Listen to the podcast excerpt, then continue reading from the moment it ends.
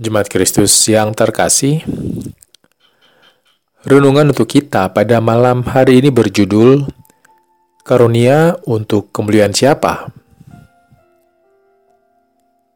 Dan bacaan kita diambil dari 1 Korintus 14 ayat 26 sampai 31.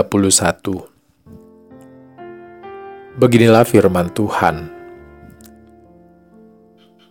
Jadi, bagaimana sekarang, saudara-saudara? Bila mana kamu berkumpul, hendaklah tiap-tiap orang mempersembahkan sesuatu. Yang seorang mazmur, yang lain pengajaran, atau penyataan Allah, atau karunia bahasa roh, atau karunia untuk menafsirkan bahasa roh, tetapi semuanya itu harus dipergunakan untuk membangun. Jika ada yang berkata-kata dalam bahasa roh, biarlah dua atau sebanyak-banyaknya tiga orang, seorang demi seorang, dan harus ada seorang lain untuk menafsirkannya. Jika tidak ada orang yang dapat menafsirkannya, hendaklah mereka berdiam diri dalam pertemuan jemaat dan hanya boleh berkata-kata kepada dirinya sendiri dan kepada Allah. Tentang nabi-nabi, baiklah dua atau tiga orang di antaranya berkata-kata, dan yang lain menanggapi apa yang mereka katakan. Tetapi, jika seorang lain yang duduk di situ mendapat penyataan, maka yang pertama itu harus berdiam diri sebab kamu semua boleh bernubuat seorang demi seorang, sehingga kamu semua dapat belajar dan beroleh kekuatan. Allah telah mengaruniakan setiap kita, seorang dengan yang lain sebuah karunia.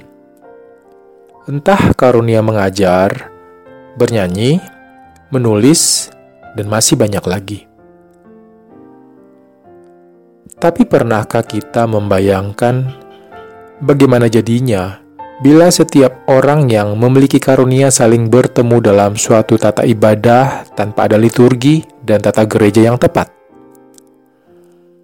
Tentu bukan damai sejahtera dan kedamaian yang didatangkan dalam ibadah itu,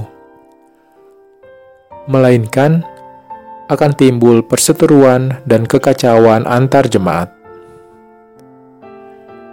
Seperti itulah kira-kira gambaran bacaan kita tadi, di mana Paulus sedang membimbing para jemaat di Korintus untuk menggunakan karunia-Nya secara tepat guna. Tidak merasa lebih baik daripada yang lain, dan bahkan saling menolong di antara jemaat agar tercipta komunitas ibadah yang sesuai dengan kehendak Kristus yaitu saling mendamaikan dan saling membangun. Diharapkan juga bagi kita yang hidup di masa kini agar berhati-hati dalam menggunakan setiap karunia yang kita miliki. Jangan ada kesombongan diri di dalam menggunakannya, apalagi menghakimi karunia orang lain lebih buruk daripada milik kita, karena Bukan itu tujuan Allah menciptakan karunia di dalam diri kita masing-masing. Hendaklah kita yang telah mengetahui maksud dan tujuan dari karunia, menggunakan karunia dengan bijak dan saling mengajari serta saling menolong sesuai dengan karunia yang kita miliki. Karena itulah kehendak Allah di dalam jemaatnya.